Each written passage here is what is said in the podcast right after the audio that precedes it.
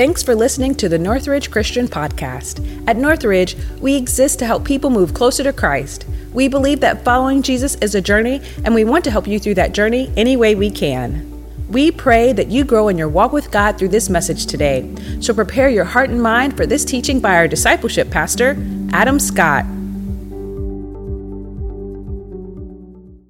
Amen. Amen. What a powerful time of worship. Hey, I am excited that each and every one of you, we're in week two of a series called This Changes Everything. We kicked it off last week by having a huge Easter celebration here at the church, and, and we want to keep that going this week. And the reason we want to do that is because what Jesus did, he did not do for a Sunday celebration. He did it for a life transformation. He did it for a Monday transformation and a Tuesday transformation. He did it so that we can embrace it with everything we have and begin to live like Jesus died and he rose again to provide for each and every one of us hope, and grace. That's what we're excited about today. Today, we're looking at one of the biggest changes that took place as a result of the resurrection. As a matter of fact, we're looking at a change that is so big that revolutionized the world in such a big way that 2,000 years later, we're still wrestling to figure out what it all means. And we're wrestling to embrace it each and every day because it's not natural. It's not an idea or a concept that we're just drawn to naturally because it, it doesn't make sense to us. Today, we're talking about grace. Here's my sermon in a sentence Grace will get you where goodness can't. Grace will get you where goodness can't. The truth is, we all want to be good enough, don't we? Good enough for everything. That's, that's how we're wired, that's, that's part of our DNA when we were little bitty, we used to we used to want to be good enough to get whatever was in our hand into our mouth. You know, that was that was life, right? All we had to do was taste everything in the world and we would be happy. As we got just a little bit bigger, we wanted to be good enough to walk and to keep up with the big kids. You know, I'm watching my, my youngest go through that right now, running around behind him because he wants to be good enough to do what his big sisters are doing. A few years later, we wanted to be good enough to get picked for the team, you know? We wanted to be good enough to get presents from Santa Claus. That, that's all that mattered to us. We just had to be good enough to obtain that. As we got a little bit older as teenagers, we wanted to be good enough to get noticed by that girl, right, guys? Or we wanted to be good enough to get noticed by that guy. We wanted to be good enough to, to obtain our driver's license, and we wanted to get grades that were good enough so that we could go to college. And now, as adults, we want to be good enough to get a promotion. That sounds pretty good, doesn't it? We want to be good enough to keep up with the Joneses, to impress the people in our neighborhood with the things we have. We want to be good enough to have some kind of impact on the world around us. You see, our lives are a constant pursuit for good enough. Sometimes we get there, and sometimes we don't. A few years ago, I joined a, church softball team and uh, I hadn't played ball in a while. You can say all, it's okay. Say it. Oh, that's cute, isn't it? See, I hadn't played ball in a long time. I was about that age the last time I had played ball in any kind of professional way. And, uh, and so I signed up for this church league softball team. And as I signed my name on the line, all of a sudden, all the hopes and all the dreams and all the passions that were in this little kid's head when he took this picture were welling up inside of me. You know, I was starting to think, you know what, I'm going to be famous. Like, this is it. All of a sudden, scouts have never come to see somebody play church league softball before, but it's going to happen because I'm going to be famous and I'm going to do some incredible things. You know what happened instead? I had to leave the second game injured and have surgery on my elbow because throwing the ball was too much for me. Isn't that terrible? What, what do you do when your goodness falls short of your goal? What do you do when you have to admit defeat? You see, in some areas like church softball, you just adjust. You just refocus your priorities. You just embrace something new. But, but what do you do when your goodness falls short in an area that's just too important to walk away from? What do you do specifically when your goodness falls short in your relationship with God? That's what I want us to talk about today because I think it's a real struggle for each and every one of us. Go ahead and open your Bibles to John chapter 5. We're going to read about a, a, powerful encounter that a specific individual had with Jesus. And, and through his encounter with Jesus, we're going to pull three things out of this.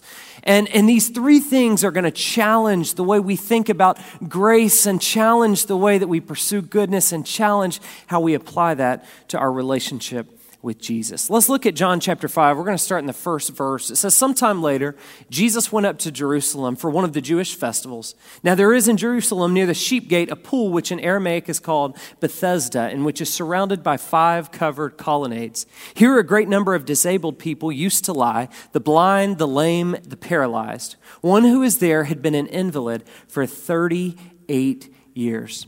Now, listen, these first few verses of the story set the scene for, for this incredible encounter that, that Jesus is going to have with this specific individual. They, they paint a picture of what's really going on in that time period, and it's an incredibly pitiful picture.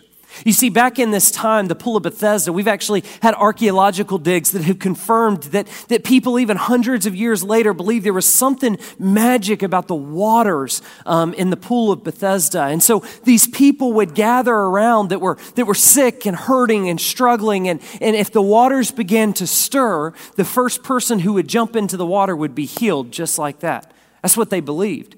And so, as a result, this entire place, this, this huge pool area was covered with people that were hopeless and trying to compete with one another to earn a miracle. I want you to be able to understand what this would look like. We've got quite a few hundred people in this room right now. I want you to imagine if I were to take hundred dollars. I, I, I, like to have props, but I couldn't get my hands on like ten thousand dollars. So uh, if you can help me in the next sermon, you let me know, and we'll talk after the service. But if I were to pull ten thousand dollars and hundred dollar bills and just sit them right here on the stage, and then step back and say one, two, three, go it's going to be chaos, right? I mean, people are going to beat each other up. Maya's getting excited because she's on the front row. You know, there's perks to sitting up close. But we're going to beat each other up and we're going to fight and we're going to scratch and we're going to claw so that we can earn this $10,000. That's what goes on at this pool all the time. Every single time the waters are stirred, all the people that are surrounding it begin to fight and they begin to compete and they begin to do whatever they could do so they could be healed in the waters. This particular man, the Bible says, has been an invalid for 38 years. That tells me that by this time, he's probably seen every doctor in Jerusalem. By, by this time, he's probably tried every, every different technique, every different procedure, every different system that offered any hope of healing. And like so many other people that are gathered around that pool, he's desperate and he's hopeless and he had no other options. And so every single day he subjected himself to this daily, impossible, discouraging routine that offered very little chance of healing. And it's in that terrible situation that we pull out the first important truth from his story, and that's this hopelessness provides the way for healing. You see, if you'll notice in this story, Jesus didn't visit the healthy that day, Jesus visited the sick. And when this particular man could not get to the water to receive healing, Jesus brought the healing to him. How many times do we try and obtain for ourselves something that only Jesus can provide? Romans chapter 3, verse 20 says this Therefore, no one, does that include you and me? No one Nobody, there's not a single person in this world who will be declared righteous in God's sight by the works of the law. Rather, through the law, we become conscious of our sin. Nobody is ever going to be good enough to earn God's love. You can't get there on your own. You have let God down. You will let God down. And therefore, your situation is hopeless. What this verse says is if you try and lean all your weight on, on your goodness, your goodness is going to crush beneath the weight of your sin. What this verse says is you can spend the next 38 years trying to, trying to strengthen this base, but all that you're ever going to do is you're going to become more and more conscious of your sin and how distant you have made God. Like the water, God is out of reach which is why 2,000 years ago, Jesus brought the healing to us. See, a ver- few verses later, this is what it says in verse 24 All are justified freely by his grace through the redemption that came by Christ Jesus. Aren't you glad the story didn't stop with our hopelessness? You see, the story continues. It says, You were hopeless, but Jesus. But Jesus, through grace, because of his sacrifice on the cross, Jesus has fixed what we broke. Jesus has made us right with God. Jesus has provided what we pursue, but we could not earn on our own. Through grace, because of Jesus Christ, we can lean on something that's stronger and sturdy enough to handle all of our sin and all of our shame. Hopelessness provides the way for healing. A couple years ago, I was in a golf tournament, and uh, I was with a group of guys, and I had played in this golf tournament before, and I actually have the worst place trophy um, to, to prove that I had been there before. And we were playing in this golf tournament. It was to raise money for a, for a nonprofit organization. And we got to this particular hole, and they had a professional golfer there. And, uh, and this professional golfer said, If you'll donate a little extra money, it was actually a lot of extra money. If you'll donate a lot of extra money to this nonprofit organization, I'll tee off the next shot for you. The par five hole. I mean, this is, this is a long way. It's going to take me at least nine shots to get there. And so we look at the scorecard and we're kind of tallying up where we stand. And as we looked at the scorecard, we knew that we had no other option. See, our scorecard told us that we had to depend on somebody else to do what we could not do. Listen, the scorecard of sin shows us where we stand, but grace takes the shot for us. Until you see yourself as a sinner, until you see your situation as hopeless, you won't see your need for a Savior. Your hopelessness provides the way for healing. Is your life plagued with guilt and shame? Are you constantly falling short? Do you always feel hopeless and, and empty and broken? Then you got to let Jesus take the shot. Let's take a look at what happens next in the story. In verse 6 and 7, it says, When Jesus saw him, as the invalid that's been lying there, uh, been sick for 38 years, when Jesus saw him lying there and learned that he had been in this condition for a long time, he asked him, Do you want to get well? The, the, uh, sir, the invalid replied, I have no one to help me into the pool when the water is stirred. While I'm trying to get in, someone else goes down ahead of me. Jesus asked the man a strange question. He says, Do you want to be healed? Do you want to be made well? You know, when I read this, the first thing I ask is, why would Jesus ask such a silly question? I mean, do you want to receive an A on the test? Of course. Do, do, do you want to win the lottery? Of course. Do you want to meet Carrie Underwood? You know, like these are all silly questions. The answer is obviously yes. What is Jesus getting at? Why is he asking this question? I believe he's asking this question because even though the man's hopelessness provided the way for healing, it did not guarantee healing on its own. This is the second big takeaway from this story. Look at this grace only works on willing hearts. You see, the man in this story, he could have said no. Why would he say no to Jesus? There's a lot of reasons that people say no to Jesus. I think we could do an entire sermon series just on that very issue. Why do people say no to Jesus? But let me give you one possible scenario in this particular instance. The Bible doesn't give this man a name. The Bible only refers to this man as an invalid. The invalid, the man who was an invalid. This person, his entire identity, everything about him, who he was, everything was wrapped up in this one characteristic of his life. Perhaps maybe he would have been too familiar with it to let it go. Maybe he might have been nervous about what his life would look like without it. Maybe he could have grown accustomed to the thrill of pursuing goodness and healing all on his own. And so Jesus asked a very important question. He says, Do you want what I have to offer? Or do you want to continue to try and get it on your own? Do you want grace? Do you want freedom? Or do you want to continue to pursue what is never going to work? A couple weeks ago, I got home in my house and there was chaos. Have you ever got home from work and you walk through the door and it's absolute chaos and you turn and walk right back out and go back to work? You know? I'm just kidding. I would never do it. I've only done it once this week. But But I walked in and it was absolutely crazy. And I, I finally calmed one of my kids down enough to say, What is going on? And they said through their tears, The internet is out. We've all been there. I started to cry too, you know? But I mean, they were brokenhearted, and I said, you know what? It's okay. Daddy's here, you know? I can fix this. This is not a big deal. So whenever I turned it off and back on, I thought that would fit. It didn't fix it. So now I'm out of ideas, right? And so I look, and it turns out I've got a fiber optic cable that comes into the house. I don't know how many of you have ever experienced fiber optic cables, but they're not like normal cables. And my son is not like a normal child. And so he grabbed this cable, and he thought it'd be fun to jerk it out of the wall. And so that's what he did. And I said, It's okay. I got wire splitters. I'm going to go get them. I'm going to set this thing up. But my wire splitters don't work on fiber optic cables.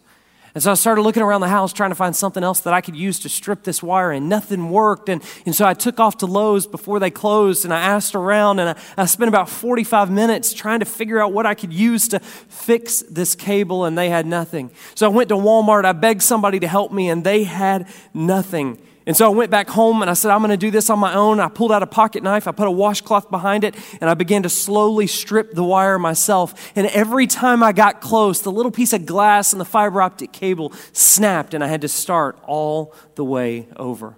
Listen, I tried everything in my power to solve the problem on my own, but eventually I had to make the call to the company who had installed it in the first place.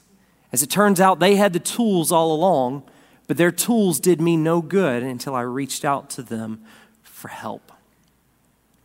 Listen, healing only happens when we respond to Jesus' invitation, when we reach out to Him for help, when we allow Him to do for us what we could never do for ourselves, when we accept the gift that was bought for us on the cross. Jesus can take care of it. Jesus can fix it. Jesus can overcome the problem of sin. But we got to reach out to him. We got to accept that gift. This is what Matthew chapter 7, verses 7 through 8 says Ask, and it will be given to you. Seek, and you will find. Knock, and the door will be open to you. For everyone who asks receives. The one who seeks finds. And to the one who knocks, the door will be opened. Do you want what Jesus has to offer? You can't find it anywhere else. You can try and find grace and identity in so many other things. You can pursue grace and identity in sports and, and, and academic achievement and, and in your professional life. You can try and pursue grace and identity in goodness and material possessions and so many other things. But all those things are going to let you down because grace only comes from Jesus. And Jesus only works on a willing heart. We need to ask Him to work a miracle in our hearts today. Let's finish the story in chapter 5, verses 8 through 9. It says Then Jesus said to him, Get up, pick up your mat, and walk. And once the man was cured, he picked up his mat and he walked. Don't miss the significance of how this story ends. You see, the man's life was completely transformed by Jesus. He took his mat, the very thing that supported him when he was hopeless, the very thing that supported him when he could not move, and he folded it up and he stuck it under his arm. You want to know why? Because he did not need it anymore. This is the third and final takeaway from this man's experience. A new condition means a new way of living. The man's status changed, and so did his lifestyle.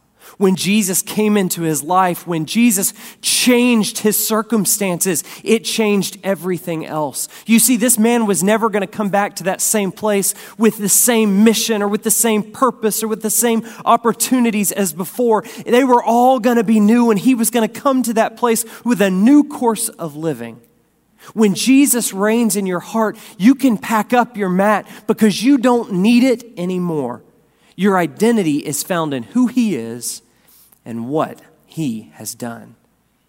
I ended up a few weeks ago with a stomach bug, and I, I, had a diet of chicken noodle soup and crackers and water and Powerade and popsicles and all these terrible things that you only eat when you're sick. But I want you to know as soon as I got better, this is what my diet became. You see, when I got well, my diet changed. When I got well, I chose to live like it. I tell you that to say this once we become recipients of grace, once we've tasted something that's better than anything this world has to offer, and we're not going to look back and go to the old way of doing things anymore. That was for sick people. I'm going to embrace my new life, my new role, and I'm going to allow Jesus to change everything about me. This is what 2 Corinthians chapter 5 verse 17 says. Therefore if anyone is in Christ, the new creation has come. The old is gone and the new is here. Listen, the product of grace is a new creation. We don't change to earn healing. That's absolutely impossible. We change because of the healing that Jesus provides. Timothy Keller, who's a famous preacher and author, he says it this way God sees us as we are, He loves us as we are, and He accepts us as we are, but by His grace, He does not leave us as we are. I love that quote. Your past doesn't define you, your shortcomings, they can't claim you. Your pain, your heartache, your hopelessness can't hold you down. You are defined by your dependence on God in the, in the future that grace paves for you. You no longer have to lean your weight on your goodness, knowing that your goodness is never going to be enough. Now you get to lean your weight on the mighty power of Jesus Christ and what it is He did for you on the cross. Listen, when you embrace a relationship with Jesus, when you fill yourself with His grace, that doesn't automatically solve all of your problems. I don't know if you knew that. Those of you that are Christians absolutely know that. You see, your past is going to come back for you. Your past is going to continue to whisper in your ear saying, Look, you want to go back to this. You want to live like that again. You want to embrace these things that used to support you before. You still need the mat. But when you've been filled with Jesus Christ, you can look back at those things and say, you know what, I'm not going back. I'm well, and I'm going to live like it. Listen, I struggled with this sermon a little bit. As I was preparing this sermon, I felt like there's not enough, not enough application. There's not enough like go and do this. You know, I like to be able to tell you go go out of this place and like we said a few weeks ago, go buy somebody's meal. Go go be God's messenger. Go be God's servant. And I struggled because there wasn't enough of that in this sermon. And you know what God told me? He said, No, there's not a lot of go and do's. All you're doing is telling people to go home and completely transform their entire concept of religion and what it is that Jesus did for them. I'd say that's a big enough piece of application. We've got to stop leaning on our goodness because our goodness is going to let us down. We pursue goodness. We do good things. We live good lives because Jesus transformed us, not because we think it's going to earn us anything. A new condition means a new way of living.